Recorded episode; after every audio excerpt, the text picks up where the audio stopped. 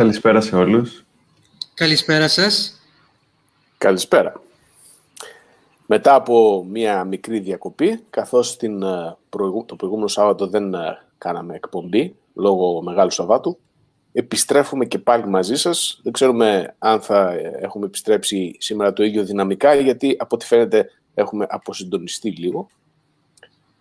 Ε, η σημερινή εκπομπή θα έχει θέμα βασικά πάνω στις, στα δίκυκλα Βαγγελή. Ε, Άγγελε, συγγνώμη, εσύ που ξέρεις από αυτά. Ναι, το, τα θέμα μας απόψε είναι οι ηλεκτρικές μοτοσυκλέτες, τα δίκυκλα γενικότερα, γιατί η ομάδα ασχολείται με την ηλεκτροκίνηση, αλλά όχι η ηλεκτροκίνηση μόνο για τα αυτοκίνητα, αλλά για κάθε είδους ηλεκτρικό μέσο. Είμαστε στο νούμερο 18 σήμερα. Έχουμε κάνει δηλαδή 18 live. Και σιγά σιγά προχωράμε. Κάναμε ε, ένα διάλειμμα τώρα για το Πάσχα και ξανασυνεχίζουμε. Να πω πολύ σύντομα ότι στα προηγούμενα επεισόδια, φυσικά για να καλύψουμε έτσι λίγο χρόνο, ότι έχουμε συζητήσει για, για ρήπανση με τα ηλεκτρικά, ρήπανση βασικά που κάνουν γενικότερα τα ηλεκτρικά οχήματα, για ταξίδια, ε, πώς θα βρω να φορτίσω, ε, τι άλλο. Αν ας πούμε υφίσταται η φόρτιση σε 5 λεπτά και ή πώς γίνεται μια σχεδίαση ενός powertrain ενός ηλεκτρικού οχήματος, πόσο οικολογικά είναι τα, τα ηλεκτρικά οχήματα. Κάνεις μια γενικότερη αναδρομή στο τι έχουμε συζητήσει, δηλαδή στα προηγούμενα επεισόδια.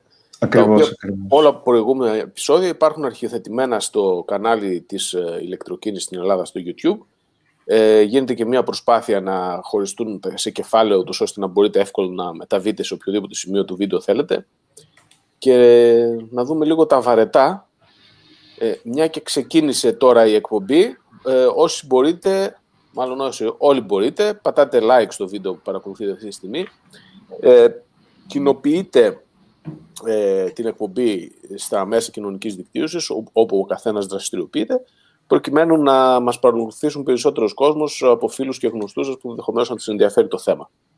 Ε, εννοείται ότι δεν μιλάμε μόνο για το θέμα, έτσι, γίνεται μια γενικότερη συζήτηση. Ε, σήμερα, επειδή έχουμε την έλλειψη του, ε, του Γιώργου του Καρακατσάνη, θα μιλήσουμε ε, όχι για αυτό, αλλά ε, έτσι, είδες, ε, έτυχε. Ήταν λίγο, ήταν λίγο κουραστική η τελευταία περίοδος. Δεν ξέρω, ίσως και μέσα στη Μεγάλη Εβδομάδα και μετά. Ε, ήταν λίγο δύσκολο για την ομάδα της διαχείρισης ε, το πώς εξελίχθηκαν τα θέματα στην, ε, στην ομάδα. Αυτό ίσως έχει να κάνει με, το, με τον κόσμο που έχει έρθει. Παιδιά, τι, πώς είμαστε σε αριθμούς και τι παρατράγουδα είχαμε; Ε, γενικά η αύξηση είναι πολύ μεγάλη. Δηλαδή, νομίζω κάθε μέρα λαμβάνουμε πάνω από 100 αιτήματα τη μέρα. Ε, και, αυτό σημαίνει ότι σιγά σιγά θα αρχίσουν να ανεβαίνουν θέματα τα οποία επαναλαμβάνονται, ε, είναι αυτό τα ίδια. Είναι τα ίδια. Ναι, ακούγονται διάφορα. Ε, για παράδειγμα, την προηγούμενη εβδομάδα κλειδώσαμε δύο θέματα. Το ένα δεν θυμάμαι ποιο ήταν. Προσπαθούσα να το θυμηθώ, δεν μπόρεσα να το θυμηθώ. Ε, το δεύτερο ξεκίνησε από μια ανάρτηση που είχε να κάνει με τη χρέωση στον ταχυφορτιστή της ε, γεωργικής σχολής και ξέφυγε το θέμα. Όταν λέμε ξέφυγε, είχε 150 ε, σχόλια και συζητούσε ο καθένας τα ίδια που έχουμε συζητήσει χίλιες φορές ε, από το πόσο κακό κάνουν στο περιβάλλον μέχρι το γιατί δεν μπορείς να χρησιμοποιήσεις ηλεκτρικό αυτοκίνητο, ε, όχι είναι ακριβό στη χρήση ε, και άμα φορτίζεις με 60 λεπτά την κιλοβατόρα σε αυτόν τον ταχυφορτιστή είναι πιο ακριβό από τη βενζίνη. Υπάρχουν κάποια θέματα αυτή τη στιγμή στην Ελλάδα. Είτε επειδή υπάρχει έλλειψη υποδομών, είτε επειδή ε, δεν υπάρχει ανταγωνισμός. Που τα γνωρίζουμε, τα λέμε, δεν, δεν τα κρύβει κανένας όλα αυτά τα πράγματα. Και τα έχουμε πει και πολλές φορές. Και, και εμείς ήδη δηλαδή, τα έχουμε αναφέρει πολλές φορές. Είναι θέματα τα οποία συζητούνται συνέχεια. Και αυτή ήταν, αυτό ήταν το αρχικό σκεπτικό της συγκεκριμένης εκπομπής, ακριβώς για να καλύπτουμε και να υπενθυμίζουμε σε όλους ότι αυτά τα πράγματα έχουν συζητηθεί. Υπάρχει λοιπόν η ιδέα ε, στην ομάδα διαχείρισης να, να χρειάζονται ε, από κάποιο σημείο και μετά έγκριση όλες οι δημοσιεύσεις, ανεξαρτήτως ποιος τις κάνει. Αυτή τη στιγμή έγκριση ε, χρήζουν μόνο οι δημοσιεύσεις που είναι από επαγγελματίες του κλάδου. Κάποια στιγμή θα γίνει αυτό, το οποίο σημαίνει ότι θα χρειάζεται ακόμη περισσότερο κόπο και ακόμη περισσότερη δουλειά από τους διαχειριστές, γιατί θα πρέπει να εγκρίνουν ένα-ένα οποιοδήποτε, ε, οποιοδήποτε θέμα αναρτά κάποιο μέλος. Ε, και επίσης, ε, προκειμένου να δώσουμε τη δυνατότητα σε νέα μέλη να ε, περιηγηθούν λίγο στην, ε, στη σελίδα της ομάδας και να δουν τι, τι έχει συζητηθεί και τι όχι. Ε, και κάνα μήνα πίσω, δεν, δηλαδή κάποιος που κάθεται και δεν έχει τι να κάνει, μπορεί να δει λίγο τι, ποια θέματα έχουν συζητηθεί, να αποκτήσει έτσι μια, κάποιες, μια βασική εικόνα. Ε, ενδεχομένως μπορεί να ε, μπαίνουν κάποιες ελαφριές ποινές όπως σίγα για μερικές μέρες σε κάποιους οι οποίοι ε, φαίνεται ότι ε, μόλις μπήκαν στην ομάδα έχουν πάρα πολύ φόρα και αρχίζουν και ε, δημιουργούν θέματα και θόρυβο ο οποίος θόρυβος κάποιος πρέπει μετά να το μαζέψει, ε, άρα μπορεί να προβούμε σε κάποιες τέτοιες ενέργειες. Το παράδοξο σε αυτό που λες με το θόρυβο είναι ότι το, το ίδιο το Facebook, οι αλγόριθμοι, οι αλγόριθμοι του Facebook προβάλλουν περισσότερο τα post που, έχουν πολλά, που μαζεύουν σε λίγο χρόνο πολύ, πολλά σχόλια, πολλές αντιδράσεις, όλα αυτά. Δηλαδή, ένα, μια δημοσίευση μέσα σε 20 λεπτά, αν πάρει 15 σχόλια, αυτή, αν μείνει μία ώρα, θα πάρει 100 σχόλια. Ενώ και συνήθως αυτές οι δημοσιεύσεις είναι αυτές που έχουν έτσι πολλές αντιδράσεις ή μπορεί να γίνονται αντιπαραθέσεις κάτω στα σχόλια. Και αυτό έχει σαν αποτέλεσμα κάτι που, το οποίο δεν είναι καλό να προβάλλεται επειδή είναι, είτε είναι λάθος είτε είναι... Πώς το πω...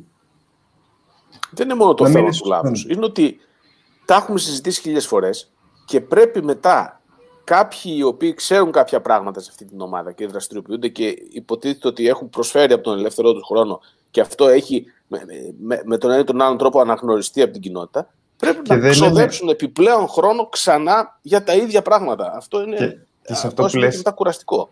Αυτοί που βοηθάνε την κοινότητα δεν είμαστε μόνο εμείς προφανώς. Είναι πάρα πολλά μέλη τα οποία συνέχεια προσπαθούν να απαντάνε. Εννοείται, αλλά είναι ένας ε, σκληρός πυρήνας. Δηλαδή, ναι. Ε, αυτοί που βοηθούν στην ομάδα είναι περίπου 200 άτομα. Έτσι. Ναι. Ε, μακάρι Σήμερα... να μπορούν να βοηθήσουν περισσότεροι. Σήμερα, ας πούμε, ε, έγινε θέμα για τις ε, μηχανές ελεύθερης ενέργειας. Έτσι, για κάνε μας, Άγγελε, λίγο free μια energy παρουσίαση. Πόσο εύκολο είναι να διαγράψουμε μια τέτοια Λοιπόν, κοιτάξτε να δείτε τι απλό είναι να διαγράψεις μια τέτοια... Ε, λοιπόν, Λοιπόν, τώρα θα σας δείξει ο Άγγελος πώς ένας διαχειριστής μπορεί να διαγράψει μια τέτοια δημοσίευση, η οποία δεν έχει κανένα απολύτως λόγο ύπαρξης. Δεν είναι σωστό, έτσι, γιατί θεωρητικά δεν πρέπει να σβήνουμε πράγματα σε ένα φόρουμ τα οποία έχουν υποθεί. Ε, ακόμα χειρότερο είναι να ακόμα χειρότερο είναι να το διαγράφει αυτός που το ξεκίνησε αλλά θα κάνουμε μία, θα κάνουμε μία εξαίρεση και θα το διαγράψουμε εδώ για να δούμε ότι λοιπόν, χρειάζεται κάποιο Όπως βλέπετε, εδώ πέρα έχει ξεκινήσει μια συζήτηση για μηχανές ελεύθερης ενέργειας, τα οποία πράγματα δεν ισχύουν αυτά τα πράγματα ούτε στη φυσική, ούτε στα οικονομικά, ούτε σε καμιά από τις γνωστές επιστήμες. Και Γιατί δεν έχουν σχέση με την ομάδα της ηλεκτροκίνησης. Λοιπόν, εδώ θα κάνουμε μια αφαίρεση δημοσίευσης. Λυπόμαστε, δεν θέλουμε να κάνουμε κάτι τέτοια. Ε, και θα γράψουμε και μια σημείωση στο φύλλο ότι καταρχήν είναι εκτός θέματος.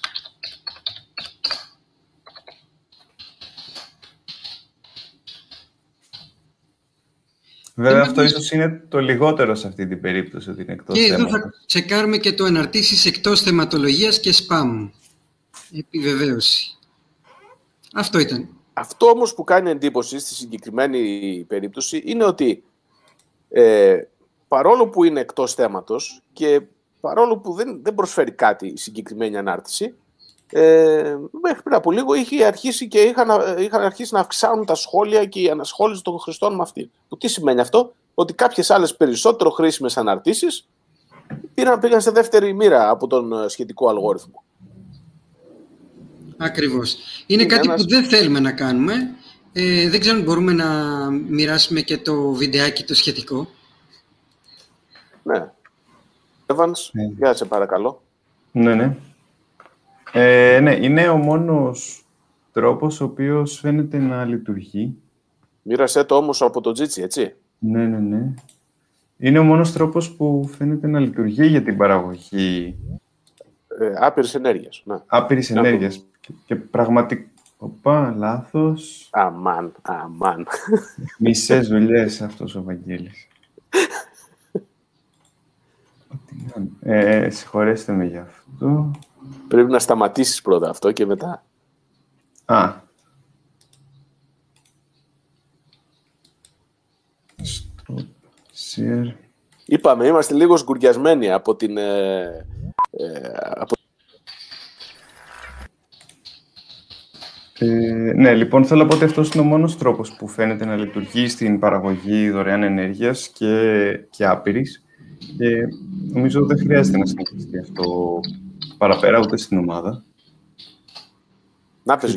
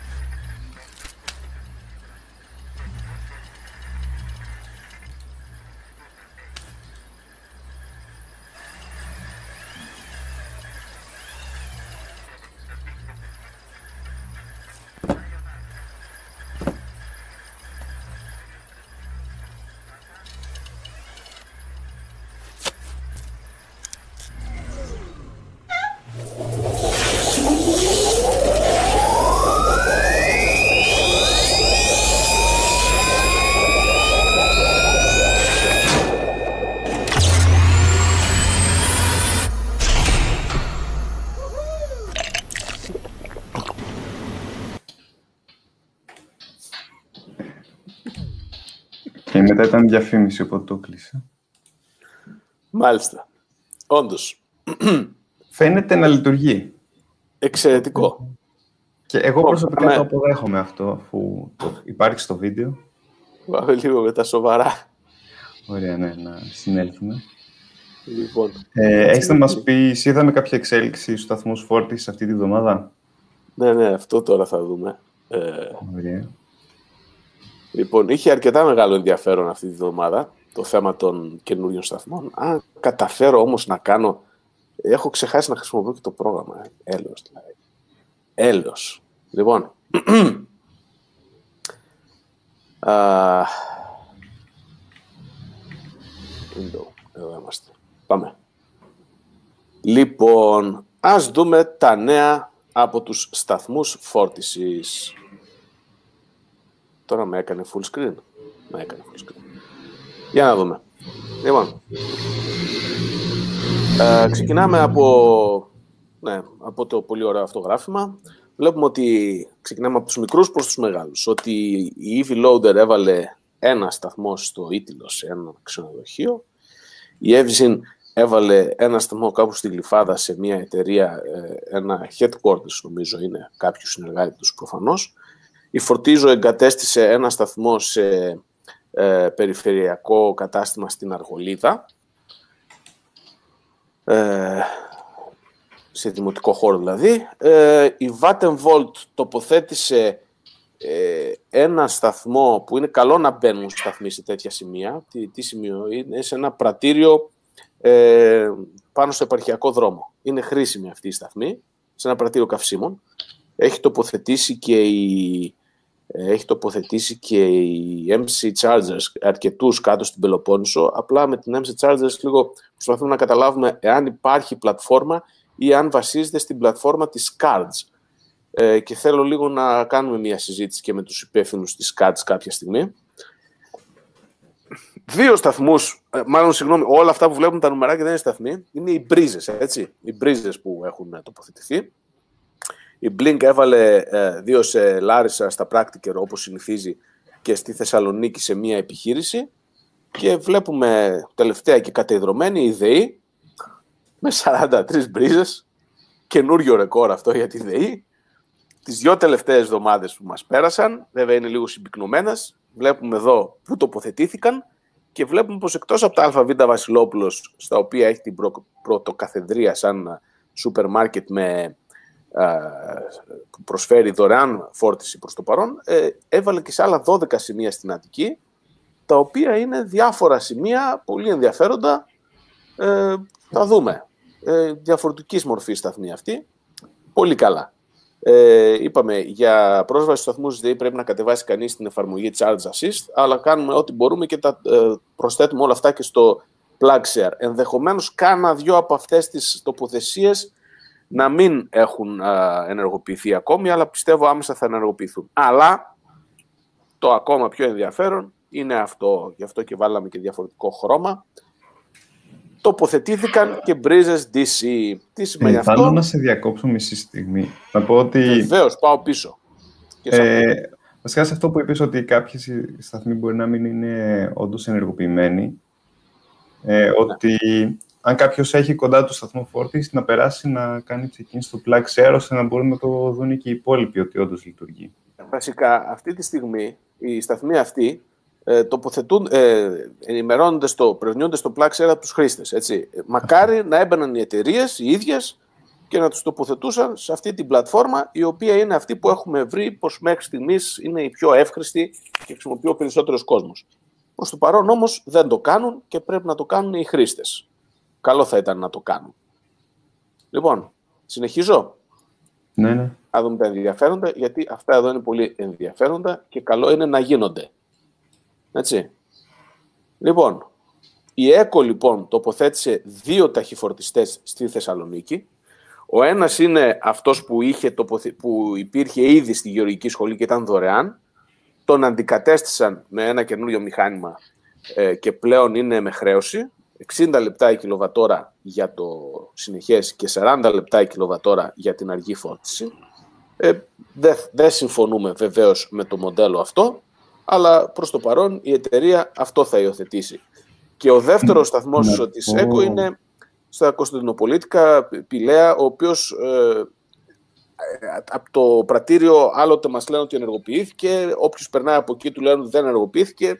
Πιστεύω ότι πολύ σύντομα θα, θα βρουν και αυτοί, θα συντονιστούν. Αλλά ακόμη πιο ενδιαφέρον είναι οι δύο σταθμοί, δύο ταχυφορτιστές που τοποθετήθηκαν στη ΣΕΑ Σκοτίνας από την Αβίν του ομίλου Motor που ε, γεμίζουν ένα ε, αρκετά μεγάλο κενό ε, στο, στο χάρτη φόρτισης της χώρας το οποίο σημαίνει ότι ενδεχομένως ίσως πλέον κάποιος μπορεί να κάνει ταξίδι και με κάποιο όχημα ε, συνολικής εμβέλειας μικρότερης από 600 χιλιόμετρα που έχουν κάποια ελάχιστα οχήματα αυτή τη στιγμή το οποίο είναι αρκετά ενδιαφέρον. Άμα δούμε λοιπόν τώρα το χάρτη του Plaxer, δώστε μου μερικά δευτερόλεπτα να μοιράσουμε αυτό το χάρτη. Σε αυτό το δευτερόλεπτα που λες να πω για την τιμή που είπες ότι δεν συμφωνούμε, είναι όχι επειδή προφανώς πιστεύουμε ότι θα ήταν για πάντα δωρεάν, αλλά επειδή η χρέωση είναι πολύ μεγαλύτερη από τις αντίστοιχες τιμές του εξωτερικού.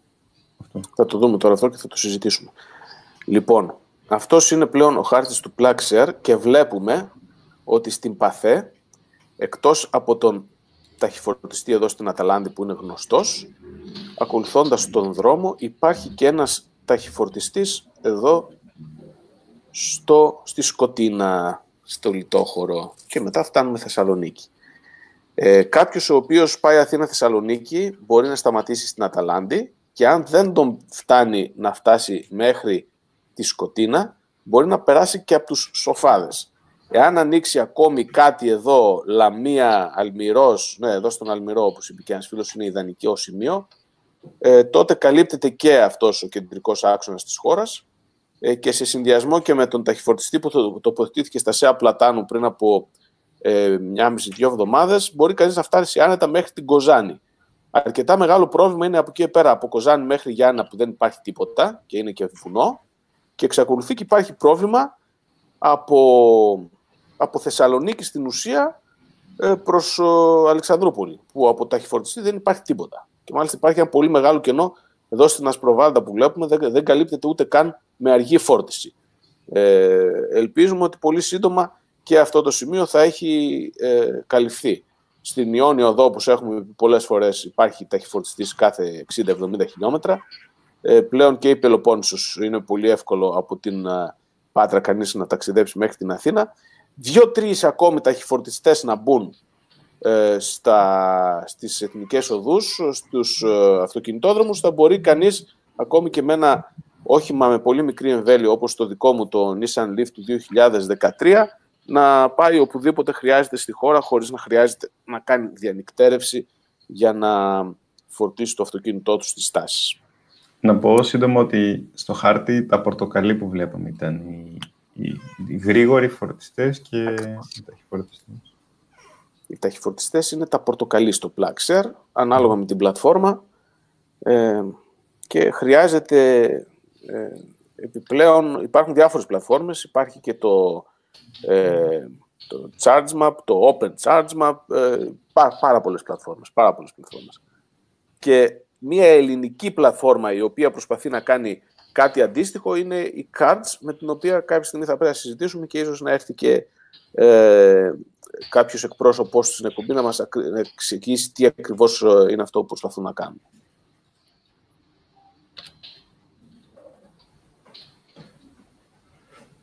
Ε, τώρα βλέπετε τον Άγγελο να πληκτρολογεί γιατί έχουμε ένα τεχνικό θέμα του καλεσμένου.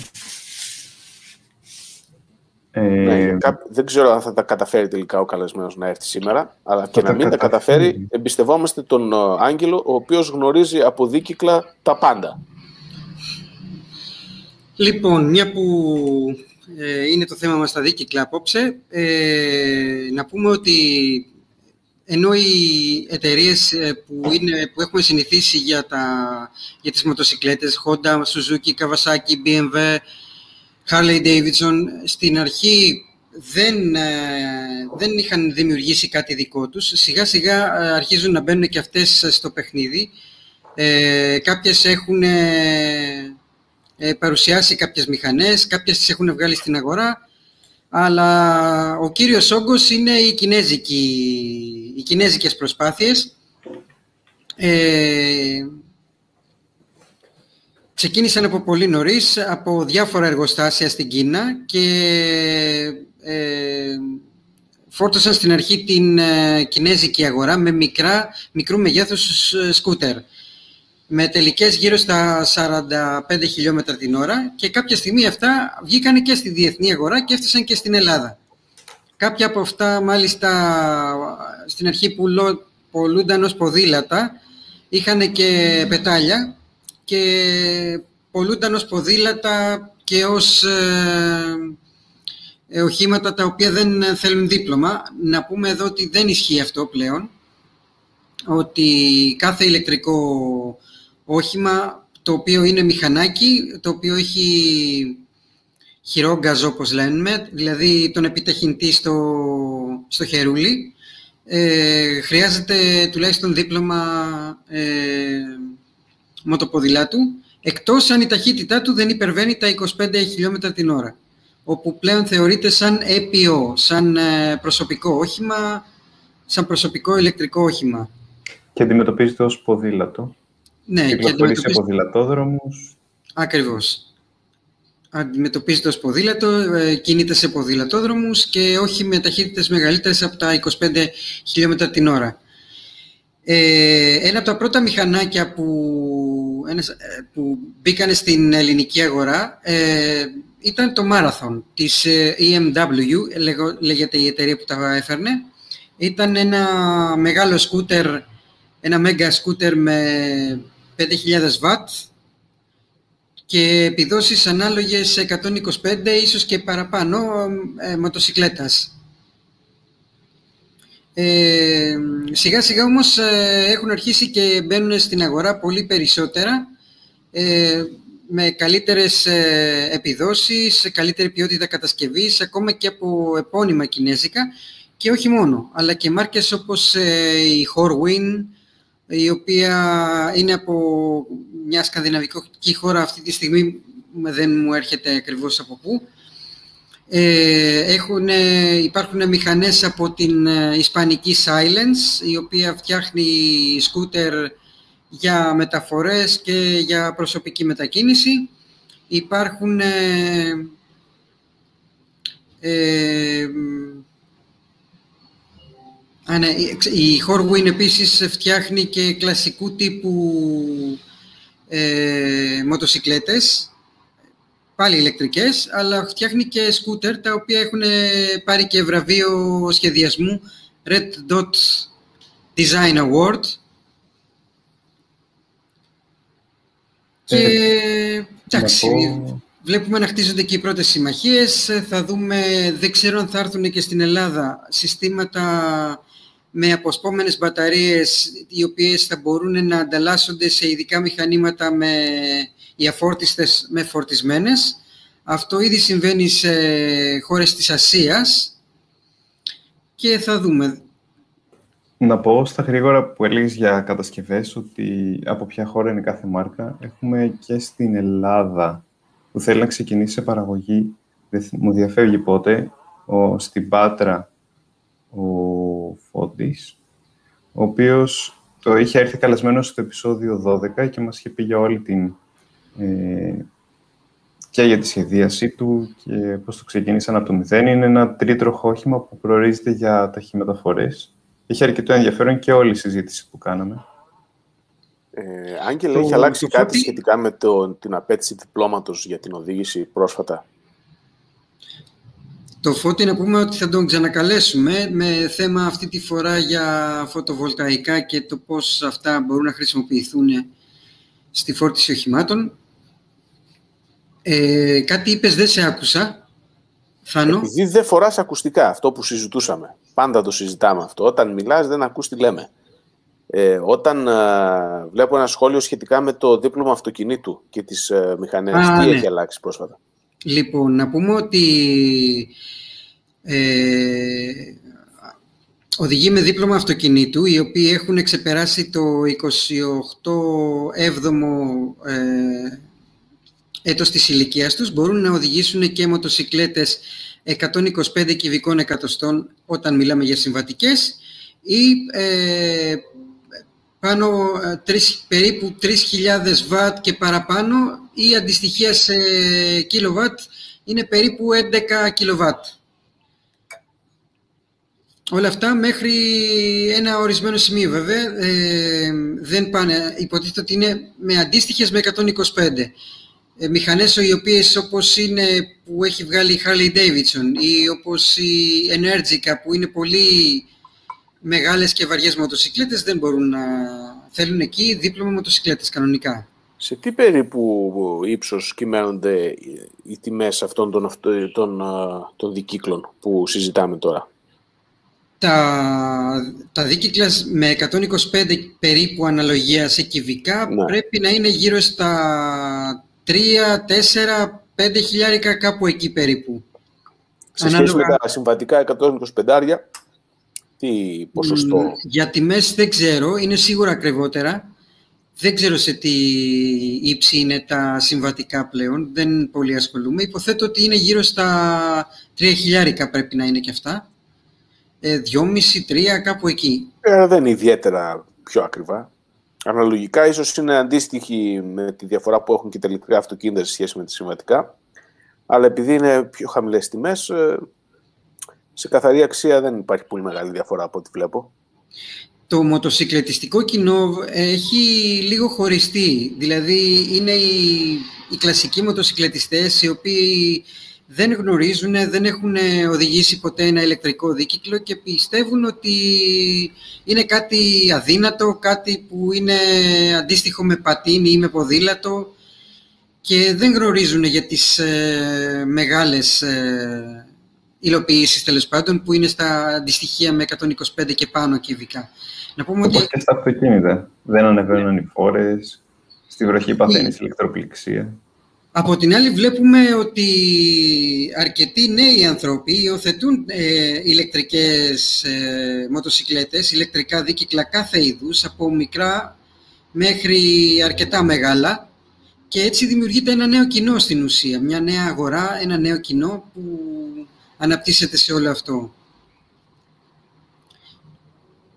Είναι κάτι που θέλω να, να δω και να προσεγγίσω και κοινό από πιο κλασικούς, να τους βάλουμε να οδηγήσουν τέτοια οχήματα, ε, δίκυκλα τα οποία είναι δυνατά και μπορούν ας πούμε, να, έχουν την, να έχουν επιδόσεις και νομίζω ότι θα, θα τους αρέσει. Ειδικά η άμεση ροπή που γίνεται από, από το μηδέν. Ε, ξέρετε ποιον έπρεπε σήμερα να καλέσουμε ε, ή κάποια άλλη φορά να καλέσουμε. Ήδη δεν το σκέφτηκα εγώ καθόλου. Γενικά ε, ήταν μια πολύ δύσκολη περίοδος τις τελευταίες μέρες. Ε, πρέπει να καλέσουμε οπωσδήποτε τον, τον, τον Σπάς από την Πάτρα. Πρέπει, ναι. Έτσι, ο οποίος κάνει πολύ καλή δουλειά ε, και στο YouTube για την ενημέρωση. Ε, ασχολείται σχεδόν αποκλειστικά με δίκυκλα ε, και τα δίκυκλα πόλης αυτά για τα οποία συζητάμε τα γνωρίζει πολύ καλά. Και έχει καταρρύψει και όλους αυτούς τους μύθους που ανέφερες πριν, Άγγελε, ότι δεν ανεβαίνουν ανηφόρες κτλ. Ναι, ναι. Ε, θα τον έχουμε κοντά μας κάποια στιγμή. Ο, αυτό που μου αρέσει στα βίντεο του Μιχάλη είναι ότι είναι ενημερωτικά, εκτός από την... δεν κάνει μια στεγνή παρουσίαση ενός προϊόντος, αλλά αναφέρει γενικότερα για την ηλεκτροκίνηση στα δίκυκλα. Ε... Κάνει πολύ καλή δουλειά, είναι η δουλειά του εξάλλου ναι. και την έχει εξελίξει πολύ ωραία. Ο δικός μας καλεσμένος μάλλον δεν τα κατάφερε σήμερα. Ε, ήταν λίγο μυστήρια, είπαμε, η περίοδος των τελευταίων ημερών. Ναι. Ε, εμείς έχουμε λίγο... Βασικά ίσως φταίμε γιατί δεν μπορέσαμε να συντονιστούμε λίγο νωρίτερα. Επομένως, θα αρχίσουμε να κοιτάμε τις ερωτήσεις, να δούμε τι συζητάει ο κόσμος εδώ πέρα. Ε, ή, να κάνουμε μια σύντομη παρουσίαση του, του Ιώτα ή όχι; Ναι, βεβαίως, κάνετε. Σαν ανακοίνωση, ας πούμε. Να το συζητήσουμε. Τι; Γι' αυτό ε, είμαστε Να κοινοποιήσω την οθόνη μου. Ναι, βεβαίως. Ελεύθερα. Αμέ. Αρκεί να προσέχεις τι κοινοποιείς, έτσι. Για μπέρδεμα. Mm. Ε, απλά κάποιος να κάνει το voice-over. Γιατί να κάνει κάποιος το voice-over; Ε, δεν έχω να πω πολλά γι' αυτό. Τι είναι αυτό, δεν ξέρω. Τι, θα, τι ακριβώς θα κοινοποιήσεις. Για να δούμε. Μάλιστα. Είναι ένα αυτοκίνητο. Μάλιστα. Ένα concept φαίνεται ότι είναι. Αυτό ένα έλεγα να το δείξω εγώ λίγο πιο αργότερα. Είναι στην ουσία από μια εταιρεία η οποία μας έχει διχάσει με τις ανακοινώσεις της. Δεν ξέρω αν την ξέρετε. Είναι η μεγαλύτερη εταιρεία σε ό,τι αφορά την ηλεκτροκίνηση, αλλά είναι η μεγαλύτερη εταιρεία στις ανακοινώσεις, όχι σε πραγματικά μοντέλα. Έτσι. Να το ξεκαθαρίσουμε. Η Toyota λοιπόν κάθε φορά που κάνει μια ανακοίνωση που αφορά την, ε, τις ε, μπαταρίες και συγκεκριμένα τα ηλεκτρικά με μπαταρίες, ε, διχάζει την ομάδα και είναι πράγματα τα οποία συζητούνται, αλλά τελικά αποφάσισε να βάλει ε, να μας παρουσιάσει επιτέλους κάτι το οποίο θα ε, απευθύνεται στη διεθνή αγορά. είναι αυτό το BZ4X Μοιάζει αρκετά με το CHR, αν δεν κάνω λάθος. Είναι ένα SUV ηλεκτρικό, για το οποίο δεν μας είπε πολλά πράγματα. Δεν ε, μας είπε επιδόσεις, ε, μας παρουσίασε όμως το, το concept του, το οποίο είναι αυτό που θα μπει σε παραγωγή. Δεν ξέρω αν θα είναι έτσι ακριβώς ή θα κάποιες μικρολεπτομέρειες ε, θα είναι διαφορετικές, αλλά λίγο πολύ είναι τελικό προϊόν έτσι όπως το βλέπω. Ε, Εντάξει, το, το και τελικό προϊόν προς το παρόν ε, είναι προσκολλημένη στο υδρογόνο. Βλέπω αρκετά σχόλια στο, στο chat του YouTube λοιπόν, σχετικά με το κακομοιράει. Το BZ4X, όπως λέγεται, θα ξεκινήσει να παράγεται το επόμενο έτος στην Κίνα και την Ιαπωνία με στόχο τη διάθεση στις αγορές το επόμενο έτος, δηλαδή το 2022. Τα αρχικά BZ σημαίνουν Beyond Zero Emissions, δηλαδή πέρα από τις μηδενικές εκπομπές και είναι η νέα μάρκα που δημιουργεί η εταιρεία για να εντάξει τα 7 ηλεκτρικά, αμυγός ηλεκτρικά πλέον οχήματα, τα οποία μας ανακοινώνει εδώ και αρκετά χρόνια ότι θα κατασκευάσει. Λογικά αυτό θα είναι το πρώτο. Το BZ4X βασίζεται σε μια πλατφόρμα που ονομάζεται ETNGA, την οποία δημιούργησε η Toyota μαζί με τη Subaru. Ειδικά για αμυγός ηλεκτρικά, αλλά προς το παρόν δεν μας ανακοίνωσαν ε, επιδόσεις που θα έχει αυτό το μοντέλο. Κοιτάξτε, βασικά ε, η προσέγγιση η δική μας ε, και γενικά αυτό θα είναι καλό να κάνουμε στην ομάδα της ηλεκτροκίνησης ε, είναι να μας ενδιαφέρουν περισσότερο τα πρακτικά θέματα. Δηλαδή, οχήματα που μπορείς να αγοράσεις και να χρησιμοποιήσεις. Θέματα που μπορείς να αντιμετωπίσεις κατά τη χρήση τους. Προβλήματα ενδεχομένως. Να λύσεις απορίες κάποιου ο οποίος ενδιαφέρεται να ε, πάρει ένα ηλεκτρικό όχημα και ε, ξέρω εγώ, ανησυχεί αν θα τον φτάσει η εμβέλεια. Ε, τώρα το τι θα βγάλει κάθε εταιρεία και θα το βγάλει σε τρία χρόνια και μετά από τρία χρόνια θα σου πει θα το βγάλω πάλι σε τρία χρόνια γιατί βελτίωσα αυτό. Ή ξέρω εγώ περιμένω να κάνουν πιο ανθεκτικές δεξαμενές υδρογόνου ή ότι θα βγάλω solid state batteries αλλά περιμένετε άλλα τρία χρόνια ενώ περιμένετε ήδη δέκα χρόνια ε, και όταν τις βγάλω τότε θα, παρά, θα παράξω τα μοντέλα που σας έχω υποσχεθεί. Δεν γίνεται έτσι δουλειά. Το θέμα είναι σήμερα τι κυκλοφορεί, σήμερα τι μπορεί κάποιος να αποκτήσει, έτσι, είτε καινούργιο είτε μεταχειρισμένο και με αυτό το όχημα που θα χρησιμοποιεί και θα κάνει τη δουλειά του, ε, τι θέματα μπορεί να αντιμετωπίσει και πώς θα τα λύσει τα προβλήματα που ενδεχομένως θα έχει. Αυτό ακριβώς αυτό μας βλέπετε, σε τέτοιου είδους ανακοινώσεις, είμαστε λίγο σαν σε δελτίο τύπου, ας πούμε, γίνονται αυτές οι ανακοινώσεις, mm. χωρίς κάποια ιδιαίτερη, ε, ιδιαίτερο ενθουσιασμό. Αυτό ακριβώς έλεγα σε έναν φίλο σήμερα, ο οποίος ε, μάλλον είναι καινούριος. Ε, ανέβασε την παλιά, την περσινή ανακοίνωση της Toyota, όπου στρεφόταν ενάντια στα ηλεκτρικά μπαταρίας και του έγραψα σαν σχόλιο ότι καλό είναι να μην ε, ασχολείσαι τόσο πολύ με τις ανακοινώσεις όσο με το τι κάνει η εταιρεία, όχι με το τι λέει, αλλά με το τι κάνει. Και σαν αφορμή ήταν αυτό σήμερα να δείξουμε ότι να, παρουσίασε αυτό το οποίο επιτέλους θα το βάλει σε...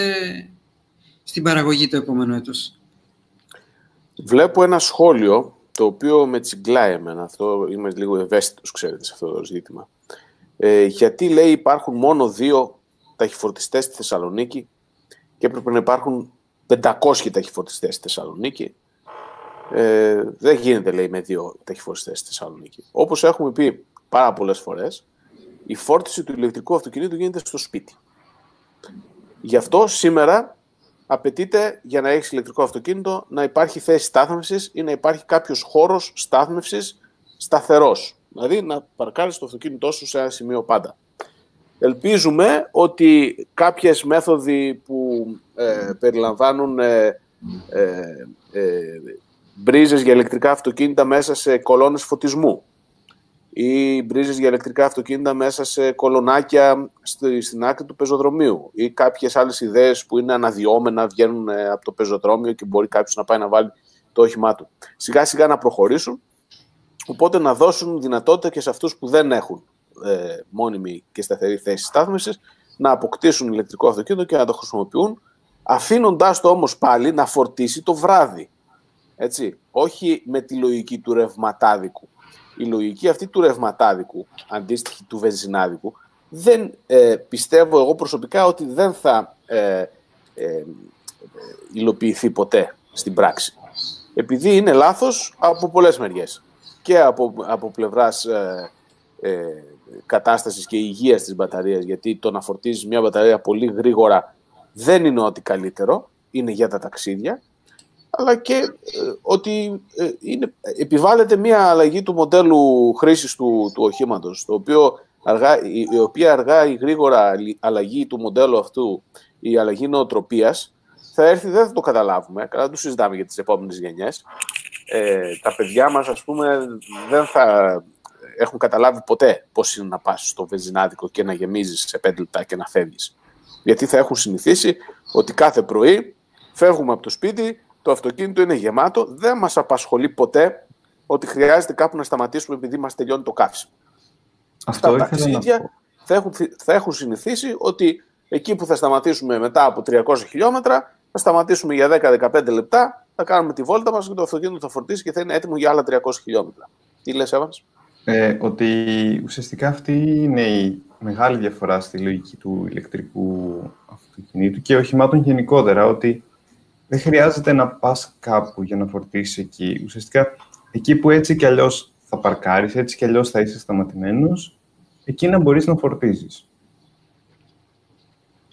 Οι ταχυφορτιστές έχουν νόημα ε, στο ενδιάμεσο του ταξιδιού, όχι στον τελικό προορισμό. Γενικά όχι μέσα στις πόλεις τόσο πολύ. Ναι, για μένα οι ταχυφορτιστές που τοποθέτησε η ΕΚΟ στη Θεσσαλονίκη ε, δεν έχουν κάποια ιδιαίτερη χρησιμότητα. Βέβαια, και οι δύο είναι στα όρια της πόλης, έτσι. Ε, ο ένας είναι στα τρία λεπτά από έξω του περιφερειακού, ο Βόρεια, ο καινούριο που δεν έχει ενεργοποιηθεί ακόμα στην Κωνσταντινοπολίτικα, και ο άλλος στην Ερκογεωργικής Σχολής είναι εκτός πόλης. Είναι κατά, την, ε, ε, κατά τη διαδρομή προς το αεροδρόμιο. Επομένως, έχουν χρηστικότητα γιατί είναι και για ταξίδι, ίσως ενδεχομένως θέλουν να πιάσουν ε, κάποιους ταξιτζίδες οι οποίοι θα πηγαίνουν έρχονται στο αεροδρόμιο και ενδεχομένως να σταματούν εκεί για να επεκτείνουν την ημερήσια εμβέλεια του οχήματός τους. Ε, θα δούμε πώς ακριβώς. Αλλά ταχυφορτιστέ κατά κανόνα χρειάζονται εκτός πόλεων πάνω σε κεντρικούς οδικούς άξονες. Να κάνω πολύ σύντομο σχόλιο, γιατί κάποιος που μπορεί να μην έχει ασχοληθεί, του φαίνεται παράλογο. Που είπες μέσα στις κολόνες φωτισμού να υπάρχουν πρίζες και να μπορείς να φορτίζεις. Και όχι απλές πρίζες, γιατί δεν είναι τόσο ασφαλείς, αλλά πρίζες και ηλεκτρικά οχήματα. Πραγματικά το, πώς λέγεται, το υλικό που χρειάζεται, η, τα, τα κυκλώματα που χρειάζονται για να μπορέσει να υπάρχει μια ε, μπρίζα για την επικοινωνία ενός ε, αυτοκινήτου με, με το ρεύμα, είναι πραγματικά πολύ μικρά. Και... Ε, Άγγελε, κάποιος φωνάζει μπαμπά, μπαμπά. Και όντως χωράνε μέσα σε μια κολόνα φωτισμού ή σε ένα κολονάκι που υποθάνω να βγαίνει από το έδαφος. Δεν είναι εξωπραγματικά πράγματα. Ε, εν τω μεταξύ, επειδή βλέπω σχετικά σχόλια, εκτός από αυτές τις λύσεις, οι οποίες είναι πολύ έξυπνες και μπορεί, αν υλοποιηθούν, να τις συνηθίσουμε και να λέμε πώς και δεν το είχαν κάνει μέχρι τώρα.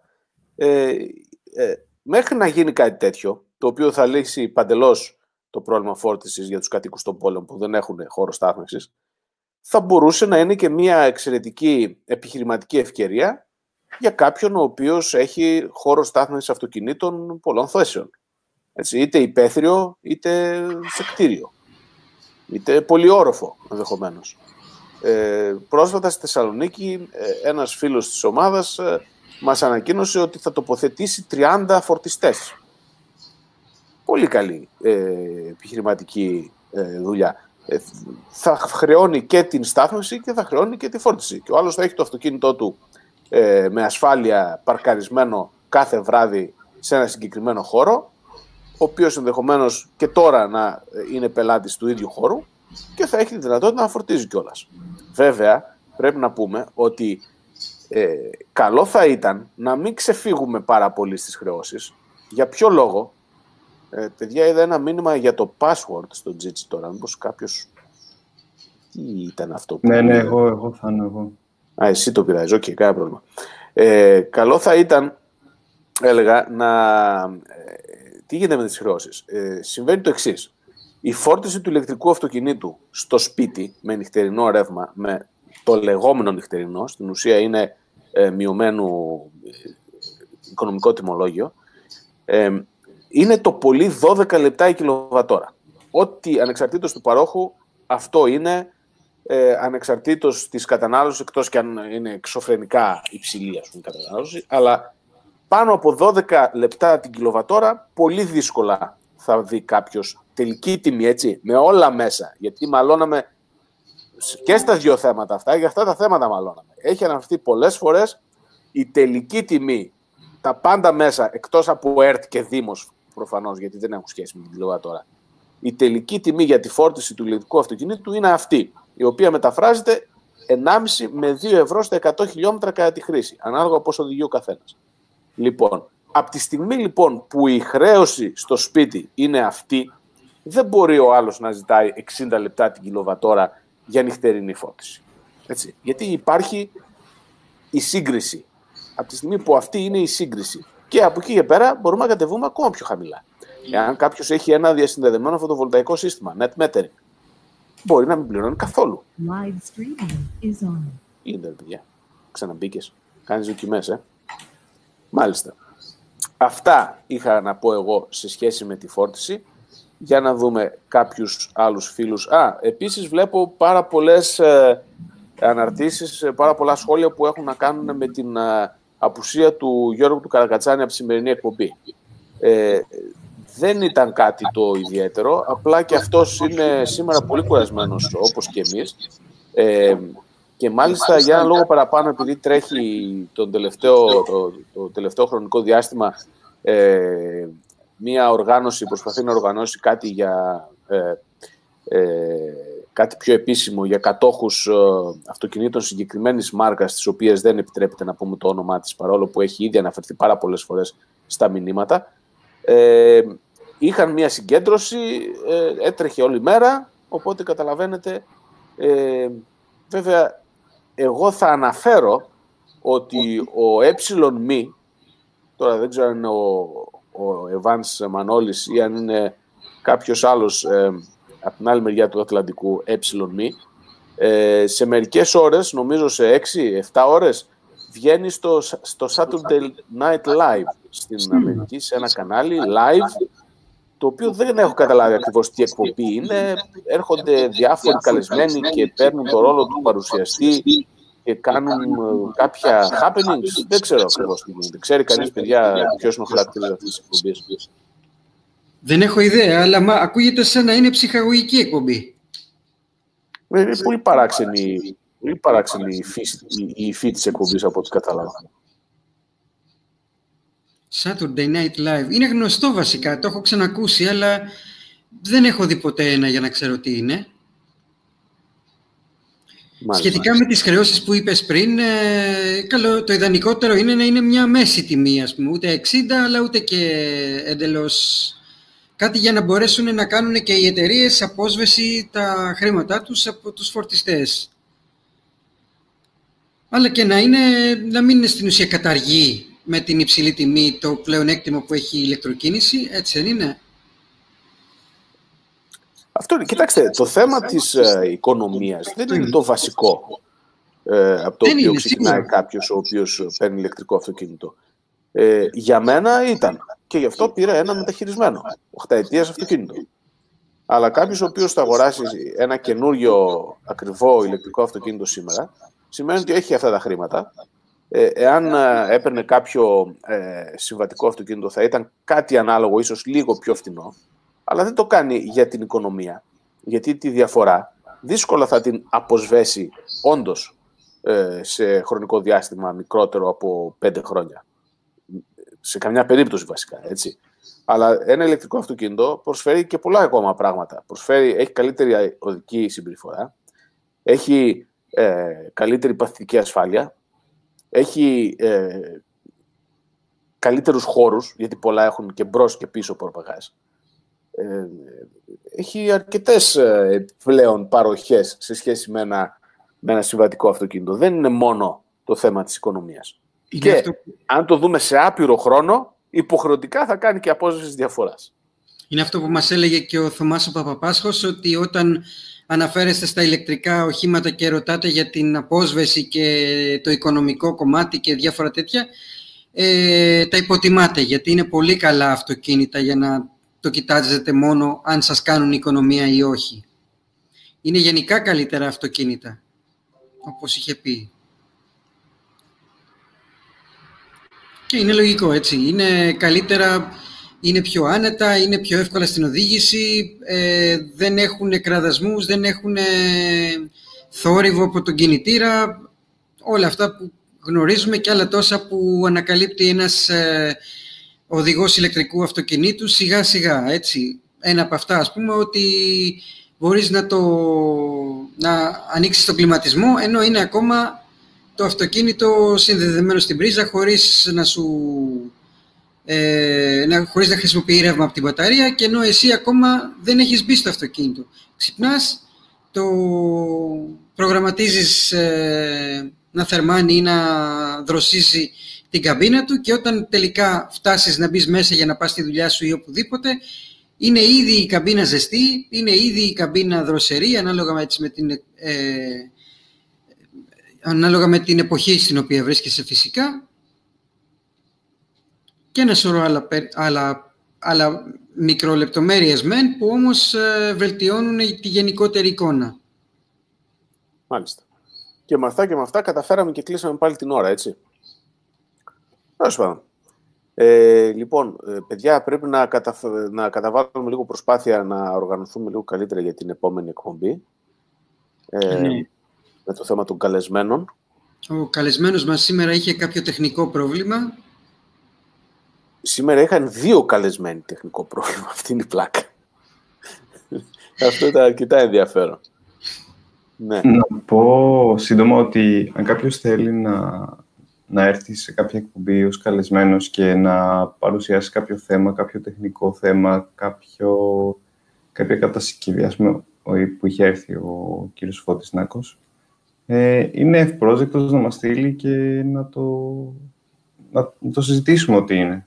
Δηλαδή, δηλαδή, εμείς δεν μπορούμε να έχουμε στο νου μας τι μπορεί να παρουσιάσει ο καθένας για να προτείνουμε... Ναι, βεβαίως. Αυτό το έχουμε, το έχουμε πει από την αρχή, έτσι. Και κάποιος ε, υπέραμαχος ε, του φυσικού αερίου θα μπορούσε ενδεχομένως να έρθει στην εκπομπή να κάνουμε μια πολύ ενδιαφέρουσα συζήτηση. Mm. Πιστεύω θα, θα γίνει μεγάλο σουξέ. Θα μαζευτεί κόσμος από όλα τα μπήκη και τα πλάτη της ε, αυτοκίνησης σε ένα τέτοιο ενδεχόμενο.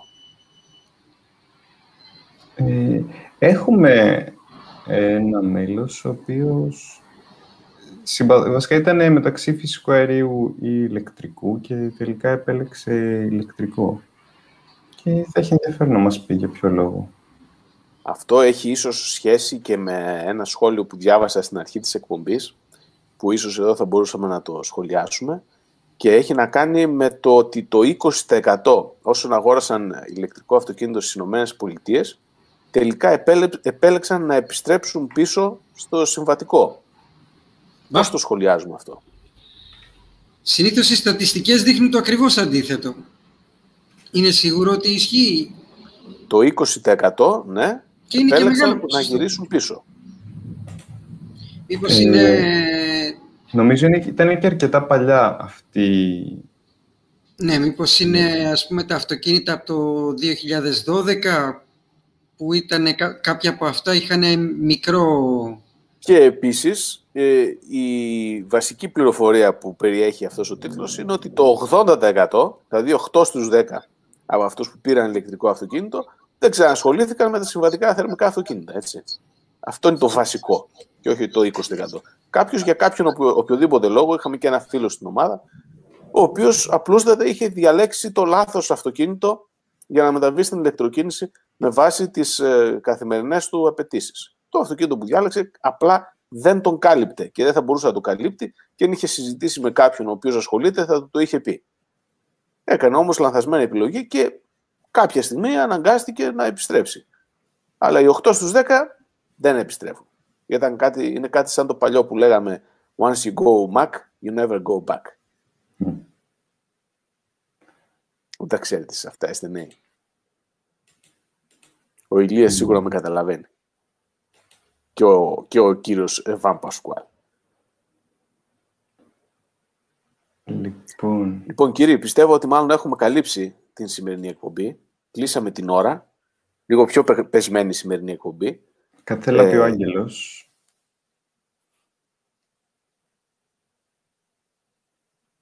Okay. Όχι, δεν, δεν θέλω να πω κάτι. Επομένως, ε, θα κλείσουμε εδώ. Ε, επαναλαμβάνουμε ότι η συζήτηση θα συνεχιστεί μετά στο live, στο after, συγγνώμη, μετά το live στο after. Το link για το after θα το βρείτε στην περιγραφή του βίντεο. Υπάρχει Ευάνσε ή κάναμε αχταρμάκι την περιγραφή; Όχι, όχι. Κάτσε να δω. ε, τα είχα, τα είχα βάλει εγώ αυτά, σωστά. Ναι, ναι.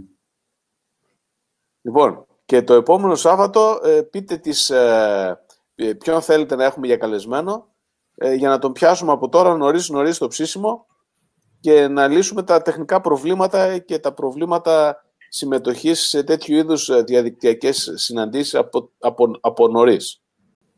Χαιρετούμε. Βάζω το βίντεο της αγωγής πάλι. Ε, ναι, και όσο, μας, όσο κάνει ο κόσμος like, γιατί δεν βλέπω like στο βίντεο και μας γράφουν ποιον θέλουν για επόμενο καλεσμένο. Ωραία. Γράψτε ποιο θέλετε επόμενο σε καλεσμένο. Κάντε και τα σχετικά like και θα τα πούμε στην επόμενη εκπομπή και πάλι ζωντανά.